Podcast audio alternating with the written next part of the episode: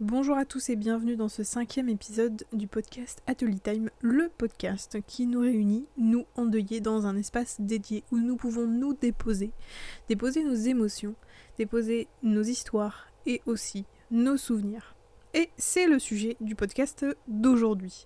Dans un premier temps, on va parler euh, de la mémoire et du souvenir d'un point de vue plutôt scientifique. Ensuite, on parlera de euh, comment garder les souvenirs, euh, les précieux en tout cas, bien vivants et bien vibrants dans nos esprits, et aussi comment vivre avec les pires. Et en fin de podcast, on parlera de l'oubli. Pourquoi? Comment? Qu'est-ce que c'est? Le Larousse donne une définition euh, du souvenir qui est la suivante. Survivance dans la mémoire d'une sensation, d'une impression, d'une idée ou d'un événement passé, c'est la faculté de se rappeler.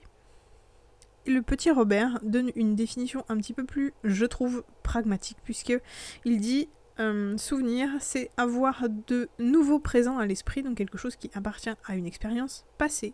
Se rappeler, se remémorer, se ressouvenir, euh, fait de ce souvenir conserver le souvenir d'un événement.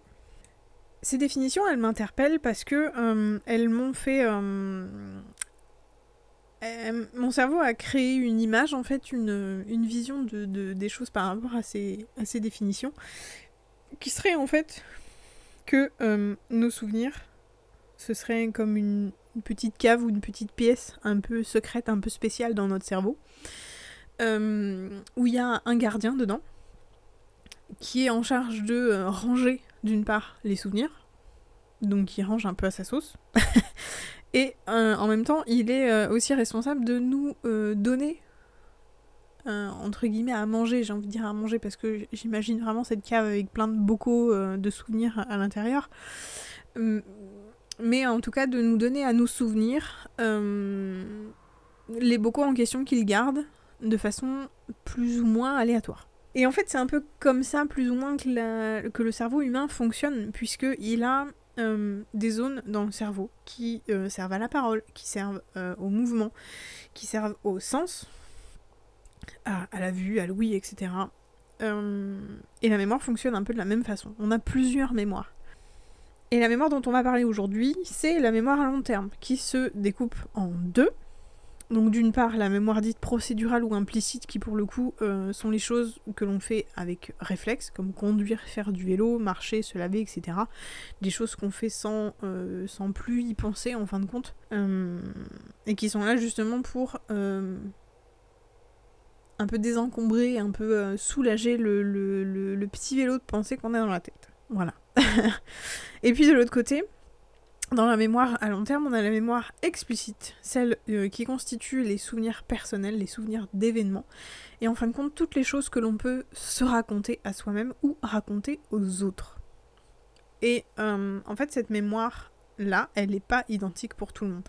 Alors évidemment, euh, ça peut être à cause de maladies, ça peut être à cause de handicap, euh, de, multiples façons, mais plus globalement, la mémoire, elle se construit grâce au sens de notre corps, donc principalement la vue, l'ouïe, l'odorat, le toucher et le goût, bien qu'il y ait parfois d'autres sens qui aient un rôle à jouer, comme par exemple la proprioception. Et en fait, tout le monde ne se souvient pas de la même façon. Alors je, pense sans me tromper que euh, on pense tous de la même façon, donc avec cette petite voix euh, plus ou moins claire qui, euh, qui parle tout le temps dans notre tête, enfin tout le temps, presque tout le temps, parce qu'on peut l'entraîner à se taire, à travers la, méditation, à travers, à travers tout un, un travail sur soi. Mais a priori, on ne se souviendrait pas tous de la même façon. En tout cas, la majeure partie des gens pensent avec cette petite voix dans la tête. Parfois, on peut penser en image aussi, mais principalement, c'est avec une voix. Et en fait, on ne se souvient pas de la même façon, tous. Euh, en fait, notre mémoire, elle va être euh, influencée par nos sens, et en particulier par le sens de prédilection qu'on peut avoir. C'est-à-dire qu'il va y avoir des personnes qui vont se souvenir en images, donc qui vont se souvenir des visages, ils vont se souvenir des couleurs, ils vont se souvenir des motifs, mais pas nécessairement des voix, pas nécessairement euh, des goûts ou des odeurs. D'autres personnes vont avoir une mémoire beaucoup plus euh, auditive, donc ils vont moins se souvenir des visages euh, ou des couleurs, mais surtout des sons, des voix, des musiques, etc. Et puis d'autres qui vont avoir une mémoire kinesthésique. Donc la mémoire kinesthésique c'est un petit peu plus rare. C'est pas, enfin, en tant que, mémoire visuelle personnellement, j'ai beaucoup de mal à imaginer qu'on puisse se souvenir quasiment uniquement en goût, en odeur ou en, en sensation corporelle. Mais il y a des personnes qui se souviennent comme ça. Et pour savoir de quel type de mémoire on a, c'est assez simple. En fait, il suffit de s'imaginer se rendre, euh, par exemple, euh, chez un grand-parent. De préférence, un grand-parent qu'on apprécie, histoire de rendre un peu l'expérience euh, agréable. Euh, donc on arrive chez ce, grand-parent, euh, on, entre dans, le lieu de vie de, ce grand-parent. Donc on, dit bonjour évidemment, on, fait les embrassades si c'est si de tradition, etc. Et votre grand-parent a préparé votre gâteau préféré, qui sort tout juste du four, ou de la boulangerie en fonction. Et euh, il y a une théière euh, pleine et bien chaude avec son service posé sur la table qui vous attend. Quand je vous ai décrit cette scène, est-ce que vous avez vu des images dans votre tête de votre grand-parent, de sa maison ou de son appartement? Est-ce que vous avez vu le gâteau en question? Euh, Ce qui signifierait que vous avez une mémoire visuelle?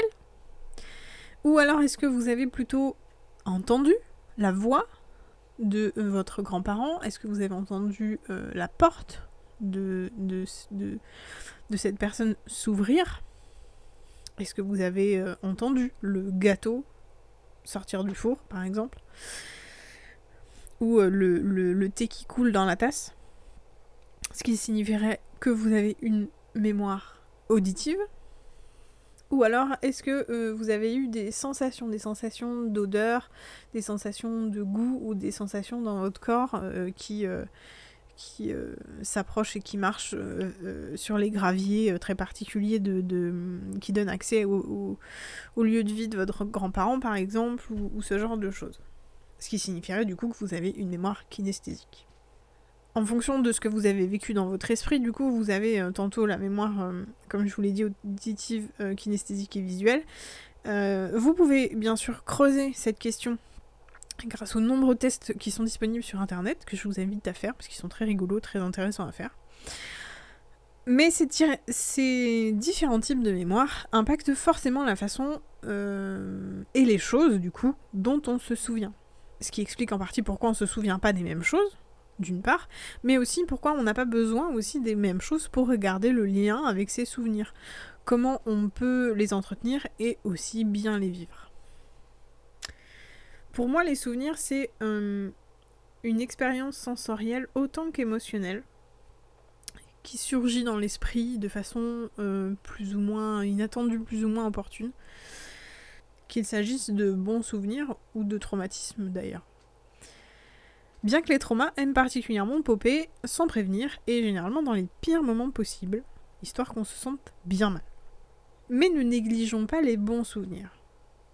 Ils arrivent aussi euh, de façon euh, un peu aléatoire, sans prévenir, et ils peuvent déclencher des vagues d'émotions de toutes sortes, en particulier quand on est en train de vivre un deuil. Et c'est là où je voulais en venir avec cet épisode. Pour moi, un souvenir, c'est très précieux et il faut apprendre à le gérer et à en prendre soin.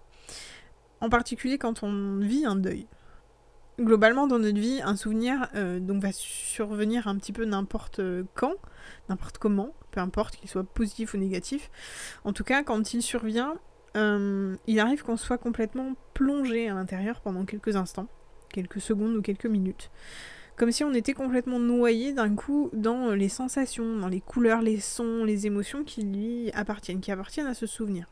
Et c'est le moment où on revient un peu euh, dans notre présent, dans notre corps, après ce, petit bond temporel dans, notre passé, euh, qui me semble vraiment important et, essentiel.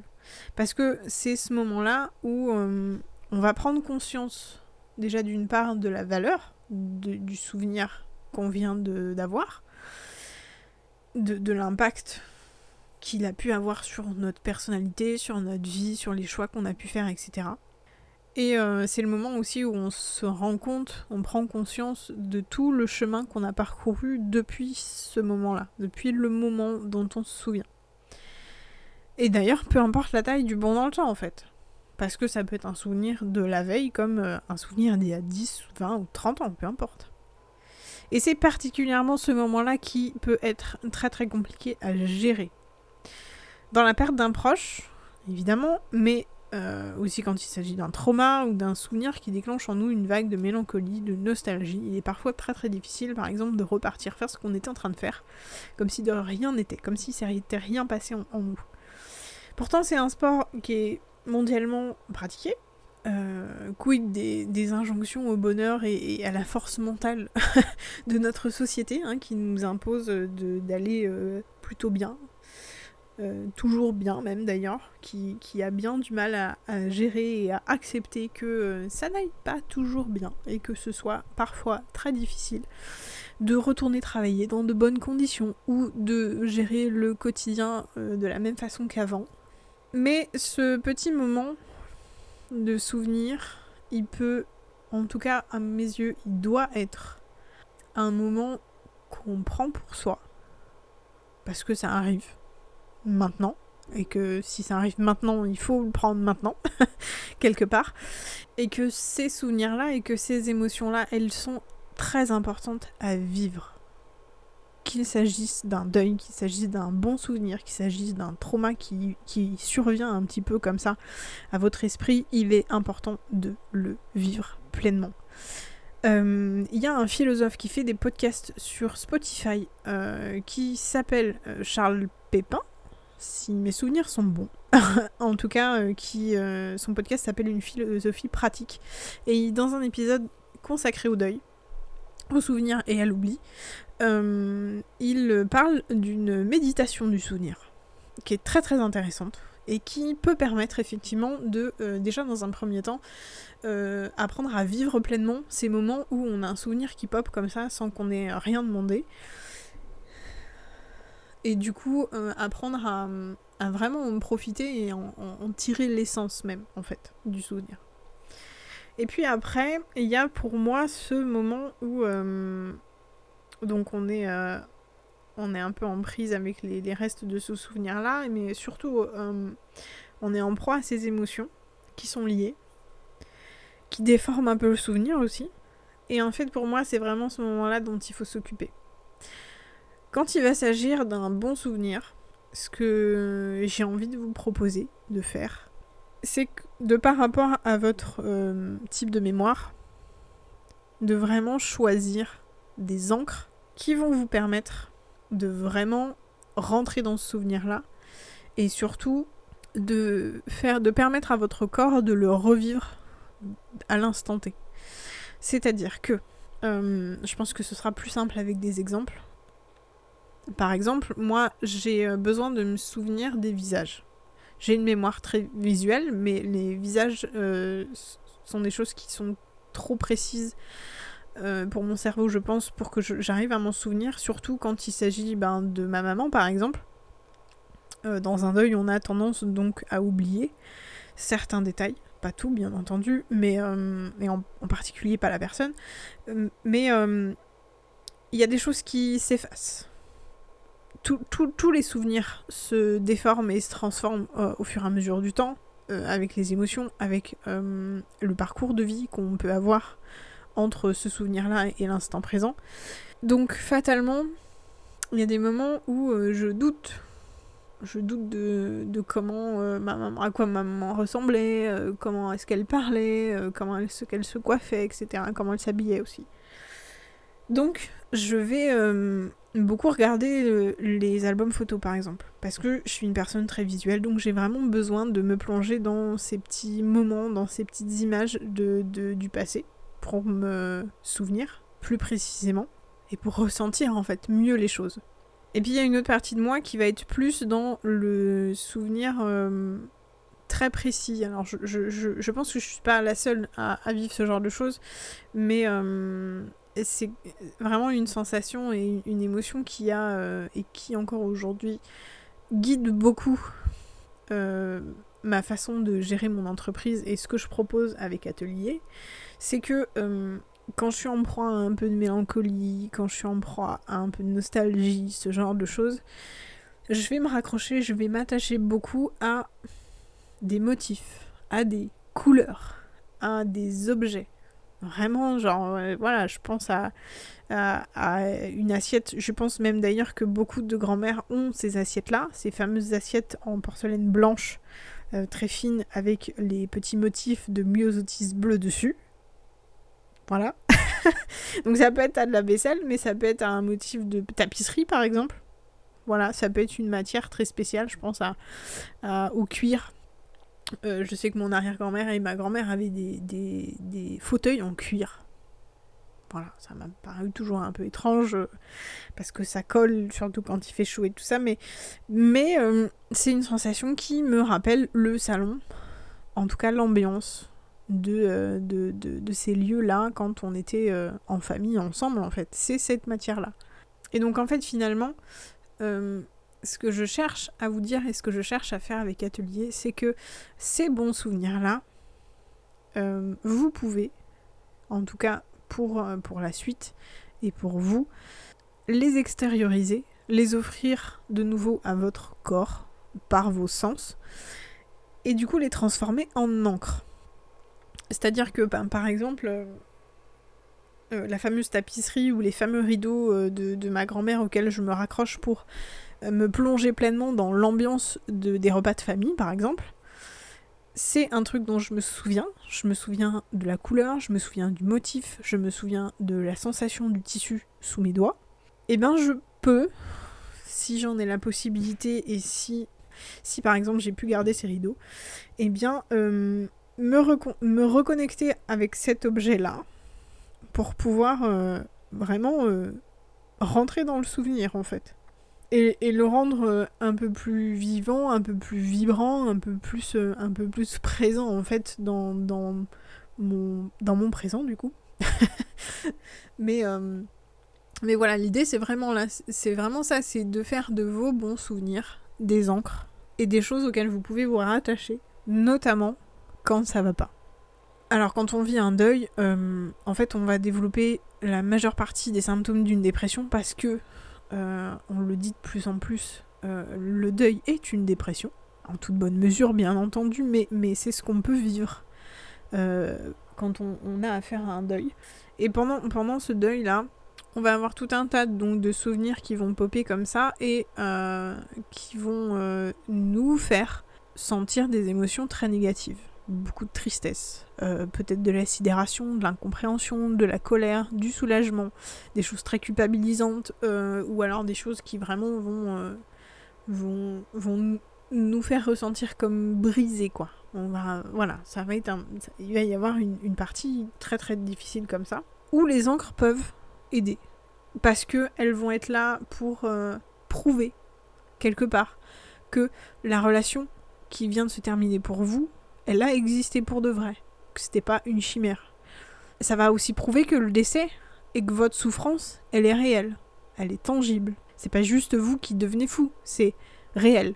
Ce que vous vivez, c'est réel. Donc les encres, elles vont servir à ça. Et puis les encres, elles vont aussi servir euh, à gérer euh, les, mauvaises sensations, les, mauvais souvenirs en fait. Euh, les souvenirs de traumatisme ou les, vraiment les souvenirs auxquels on n'a pas très envie de penser. Mais quand ça arrive, eh ben, il faut les prendre, il faut s'en occuper, il faut s'en charger. Ça ne sert absolument à rien de tout mettre sous, le tapis. Ça ne fera que sortir plus tard en pire. Donc occupez-vous-en maintenant. Et les mauvais souvenirs, vous pouvez vous aider à les gérer avec vos encres. Alors, euh, je vais parler pour ma part, mais euh, euh, je vous l'ai déjà dit en plus, j'ai encore mon doudou.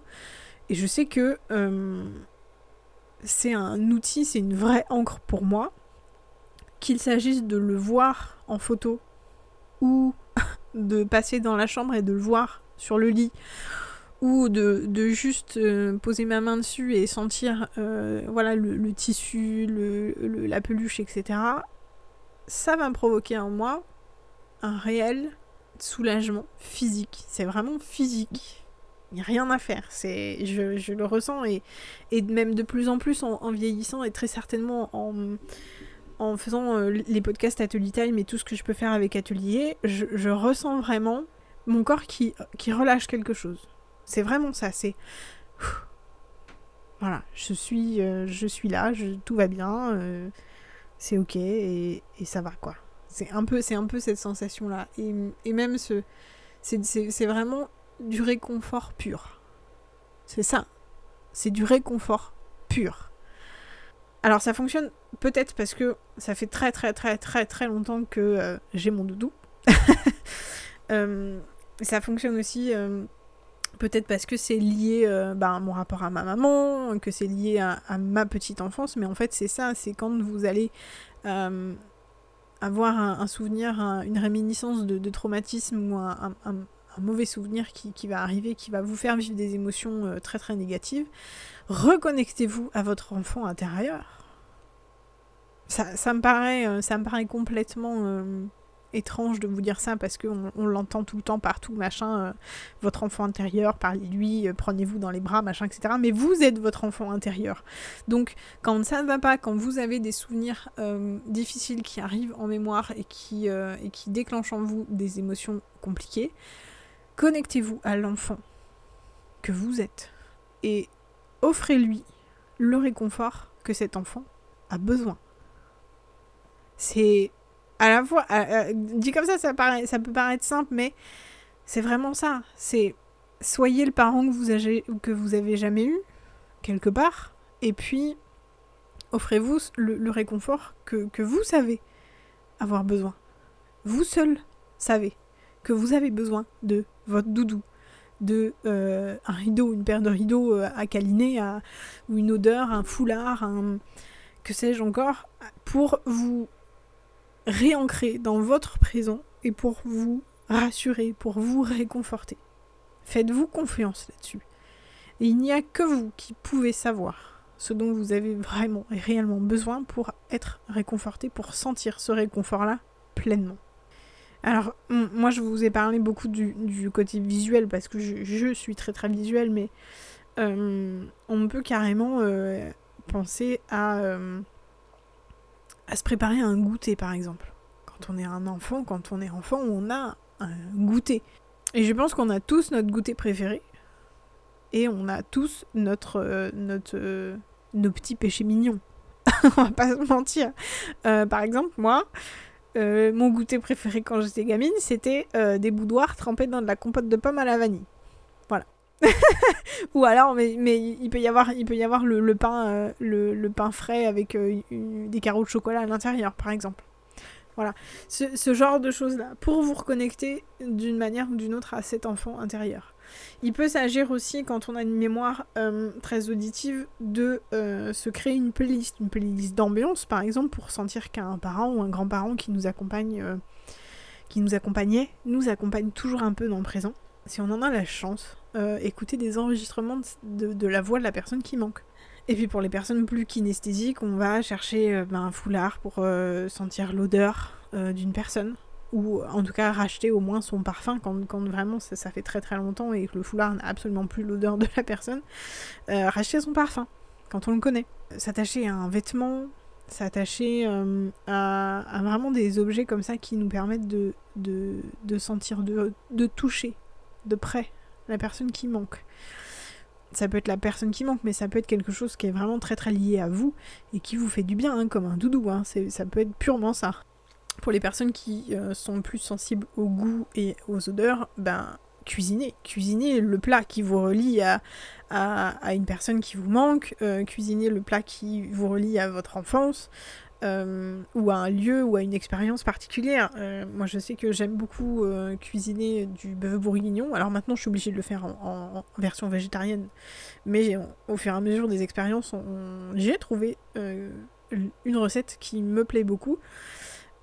Et du coup, qui s'est adaptée en fait. Qui à la fois me rappelle que Ma maman faisait des super bons bœufs bourguignons dans, dans sa cocotte euh, en fonte, sur la cuisinière à bois, s'il vous plaît, quand même. Et, euh, et, en même temps que, ben, à la fois, je sais le refaire, parce que maman ne peut plus le faire pour moi, donc je me l'offre, ce plaisir-là, et euh, que j'ai réussi à le, à le transformer et à l'adapter à mon moi d'aujourd'hui, c'est-à-dire sans bœuf, mais plutôt avec ben, de la, des protéines de soja par exemple ou du tofu.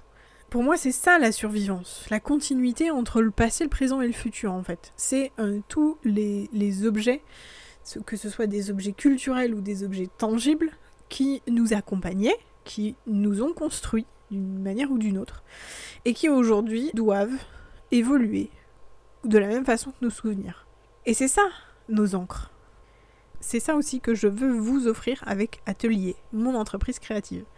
C'est-à-dire faire revivre euh, à nos corps des sensations aussi réconfortantes qu'apaisantes au travers de créations qui racontent votre histoire, vos souvenirs. D'ailleurs, est-ce que vous savez que notre cerveau ne fait pas la différence? En tout cas, notre cerveau euh, utilise les mêmes neurones, stimule les mêmes neurones quand il s'agit de faire un geste, ou de regarder une personne faire le même geste, de penser qu'on fait ce geste. C'est étrange, hein alors ça appuie un peu mon sentiment qu'il est vraiment important d'entretenir ces souvenirs-là et de, les extérioriser, de, euh, faire revivre à notre corps ces, sensations-là. Et donc on peut y être euh, euh, aidé par un ou plusieurs objets, comme le doudou, comme le tissu, etc. Et ça me permet aussi de rebondir et de parler du fait qu'il est important d'oublier. Je sais que ça fait très très peur d'oublier, surtout quand je vous parle principalement de deuil. Euh, pourtant, c'est vraiment important et ça peut être vraiment salvateur d'oublier. Alors, vivre un deuil, qu'on soit d'accord, c'est pas oublier. Vivre un deuil, c'est jamais et ça ne sera jamais oublier la personne qui est partie. La personne, l'animal, euh, la période de vie qui s'est terminée pour vous, ce ne sera jamais oublié. Vivre un deuil, c'est continuer d'avancer, réorganiser son cerveau et sa vie sans la personne, euh, l'animal ou euh, la période qui s'est terminée pour vous. C'est une des épreuves les plus difficiles qu'on a à vivre, sans hésiter. C'est vraiment ça. C'est le plus, le plus douloureux psychologiquement. Et c'est tellement psychologiquement douloureux que ça a un énorme impact sur notre corps et sur notre santé, mais ça ce sera l'objet d'un futur podcast.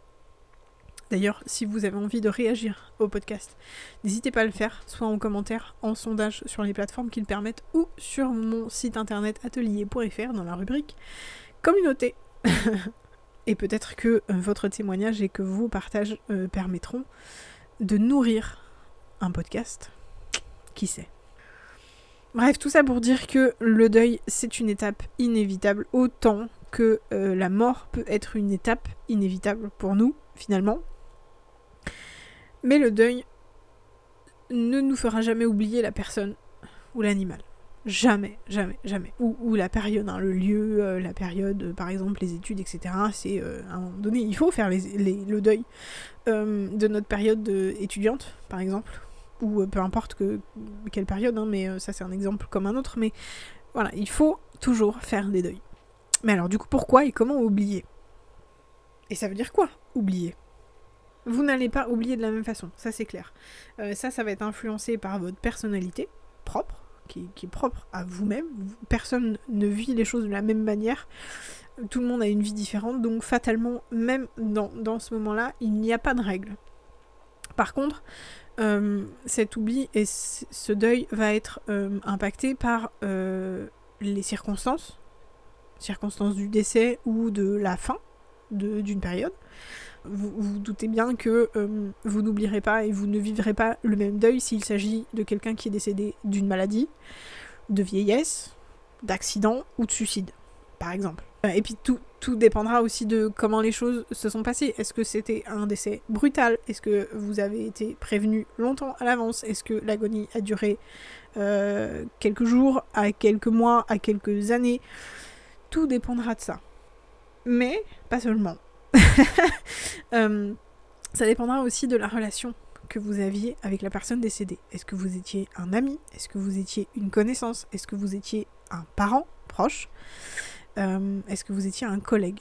Tout ça, ça va influencer votre façon de vivre le deuil et surtout votre façon d'oublier. Alors quand je dis oublier, qu'on soit clair, il s'agit de se désencombrer l'esprit et notre environnement quand euh, c'est nécessaire et euh, un peu obligatoire. Je m'explique. Notre cerveau, il trie, il trie toute la journée. Euh, notre cerveau, il peut pas tout garder. Toutes les informations qu'on reçoit, c'est impossible. si il faisait ça, en fait, il nous suffirait d'aller dehors, de rester quelques minutes, et en fait, on serait complètement bloqué et figé par le nombre d'informations et donc de souvenirs qu'on aurait de euh, cette simple promenade de quelques minutes devant notre maison. Parce que euh, si notre cerveau ne trie plus et n'oublie plus, il est saturé. Il est complètement saturé. Il oublie. Il est obligé d'oublier en fait. C'est de la survie. D'où le fait que la définition du Larousse qui dit survivance dans l'esprit m'interpelle. Oublier, c'est de la survie. On doit oublier un certain nombre de choses. On doit laisser de côté, on doit laisser partir un certain nombre de choses. Donc, euh, oublier, ça signifie désencombrer son esprit et ça signifie aussi désencombrer son environnement. Quand on vient de, de perdre quelqu'un, on est submergé par beaucoup, beaucoup d'informations. Il y a des émotions déjà, qui sont aussi multiples qu'intenses, on va pas se mentir. Euh, donc les émotions, ça peut être la sidération, ça peut être la, la tristesse, ça peut être euh, la douleur, la colère, le soulagement, l'angoisse, la peine. Et puis, euh, donc ça c'est vraiment, j'ai envie de dire, la couche de base quand on vit un deuil. Ça c'est le lot de tout un chacun. Mais quand on vit un deuil, il y a aussi tout ce qu'on doit gérer ou subir. C'est-à-dire la famille, que ce soit la vôtre ou pas et qu'il s'agisse de vos enfants, de vos frères et sœurs ou de vos parents ou de vos grands-parents.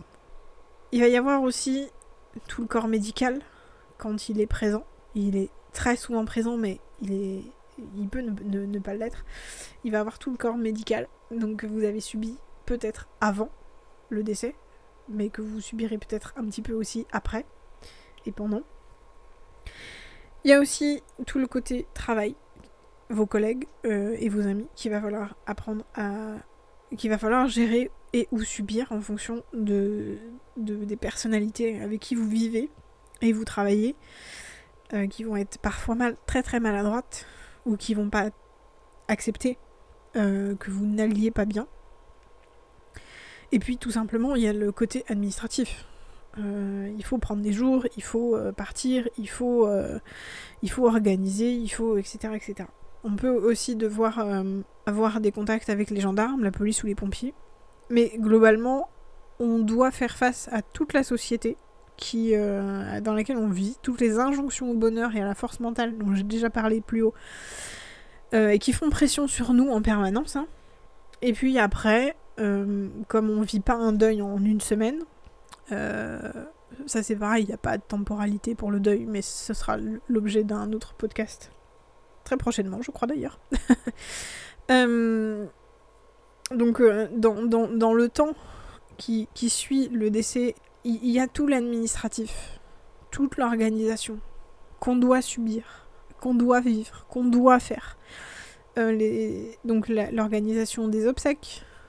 Donc, il faut se confronter aux pompes funèbres, il faut répondre à un certain nombre de questions donc notamment euh, la gestion du corps par exemple, euh, embaumement, pas embaumement, caveau, enterre, incinération, et où et dans quel cimetière, et qui et quoi et où, comment, etc. Euh, et puis quand on habite loin et qu'on ne gère pas ce genre de choses là, il faut s'organiser pour pouvoir se rendre aux, obsèques quand on peut, voir si on peut déjà, et puis si on peut, comment on fait. Et puis même après ça, il y a encore tellement de choses à gérer mais tellement les comptes bancaires, la sécurité sociale, les abonnements, les loyers, les dettes, la maison, les affaires personnelles, les voitures, là où les voitures, là où les animaux de compagnie quand il y en a, ça peut être une vraie tannée, une vraie, un vrai parcours du combattant que de perdre quelqu'un. Tous ces trucs-là, ils se rajoutent à, notre, à nos émotions. Et tous ces trucs-là, ils, rajoutent à la peine et à la lourdeur d'un décès. Et c'est d'ailleurs pour ça que c'est difficile, un deuil. Quand je vous disais qu'on vit une dépression euh, quand on vit un deuil, c'est ça en fait partie. Cette charge mentale du deuil, elle est là, elle est bien présente. Alors il y a des façons de la soulager, mais il y en aura toujours. Pour les héritiers directs, il y en aura toujours. Et quand on n'est pas héritier direct, il y a aussi une, charge émotionnelle et, physique qui doit être désencombrée dans tous les cas. Donc désencombrer, ça veut dire arriver à, balancer plus ou moins aux oubliettes une partie de tout ce cirque qu'on est obligé de vivre suite à ce deuil-là. Donc c'est assez difficile d'en parler de mon point de vue puisque euh, le dernier deuil très proche que j'ai eu à vivre, c'est celui de ma maman. Euh, donc j'ai eu à gérer euh, tout ce côté euh, administratif, les pompes funèbres, la sécurité sociale, etc., etc. Donc pour vous donner des exemples, je vais un petit peu extrapoler par rapport à ça. Puisque du coup, ce dont je vais vous parler, je, me souviens de tout. Mais globalement, c'est pour que vous compreniez que, par exemple, désencombrer, ça veut dire préférer garder en mémoire une vague idée du processus de clôture des comptes bancaires à la banque plutôt que euh, garder en mémoire le malaise de la banquière face à, notre âge, à ma soeur et à moi. Tu vois, euh, préférer garder le, souvenir des, informations pratico-pratiques du notaire, tout ce qu'il nous a dit, etc., bien que ça reste quand même assez flou dans ma tête, euh, plutôt que sa condescendance. Hein, son petit air hautain, je suis notaire, fermez vos bouches, voilà. c'est moi qui ai raison et c'est vous qui avez tort. Ça, c'est un grand truc des notaires. Mais c'est pareil, si, vous voulez euh, qu'on en parle dans un autre podcast, n'hésitez pas à vous rendre sur mon, site internet pour euh, me, me, raconter votre histoire à vous. c'est aussi euh, préférer garder en mémoire l'apéro post-obsèque avec les amis, avec la famille proche, plutôt que la présence d'une personne à la cérémonie qui fait beaucoup de mal pendant longtemps à la personne qui est décédée et donc euh, par extension aux amis et à, la famille et, qui était là quoi, qui était là et qui a, fait son sketch quoi à la cérémonie. Bref, voilà, c'est ce genre de choses, c'est préférer garder en mémoire les confettis, la musique, euh, plutôt que le nombre de personnes présentes. Voilà, préférer garder les albums photos aussi plutôt que la garde-robe. D'ailleurs, c'est aussi ça désencombrer, c'est faire le tri dans tout ce qui nous revient en tant qu'héritier quand on est héritier, on, a à faire le tri de, la maison du défunt. Ça, c'est aussi une grande et grosse étape qui peut euh, donner lieu à beaucoup de regrets, mais aussi euh, sur le moment à beaucoup de, difficultés, beaucoup de réminiscences, beaucoup de, de, de peine. C'est une étape qui est très très difficile. Enfin, en tout cas, qui peut être euh, vécue de façon très très difficile et euh, autour desquels il y a aussi des astuces, des choses euh, qu'on peut faire, qu'on peut apprendre à faire, auxquelles il faut penser aussi. Euh, et c'est donc le sujet du podcast prochain d'Atelier Time, le prochain qui sortira donc dans 15 jours. on parlera du coup de ça, de trier une maison, donc de comment bien trier la maison d'un de ses défunts, donc d'un de ses parents potentiellement. Et ben apprendre un peu aussi à, à gérer et à prendre en compte tous les gens qui vont vous aider à trier, ou pas d'ailleurs, parce qu'on peut se retrouver tout seul à trier et à vider une maison. Pourquoi vider une maison? Pourquoi comment? Et aussi quoi faire de, euh, de tout ce que peut contenir une maison? Voilà. Donc, euh, ce sera dans 15 jours. En attendant, je vous invite à noter ce podcast parce que c'est vraiment très très important pour sa visibilité. Et je vous invite aussi à vous abonner à ce podcast pour pouvoir euh, le recevoir dès qu'il sortira déjà. Et puis euh, ça m'aide énormément à savoir que vous m'écoutez. C'était l'épisode Se souvenir et oublier de Atelier Time, un podcast écrit, réalisé et présenté par moi-même, Zoé Bouillet-Rousselot et mon entreprise créative Atelier. On se retrouve sur les réseaux sociaux en attendant le prochain podcast. Prenez soin de vous.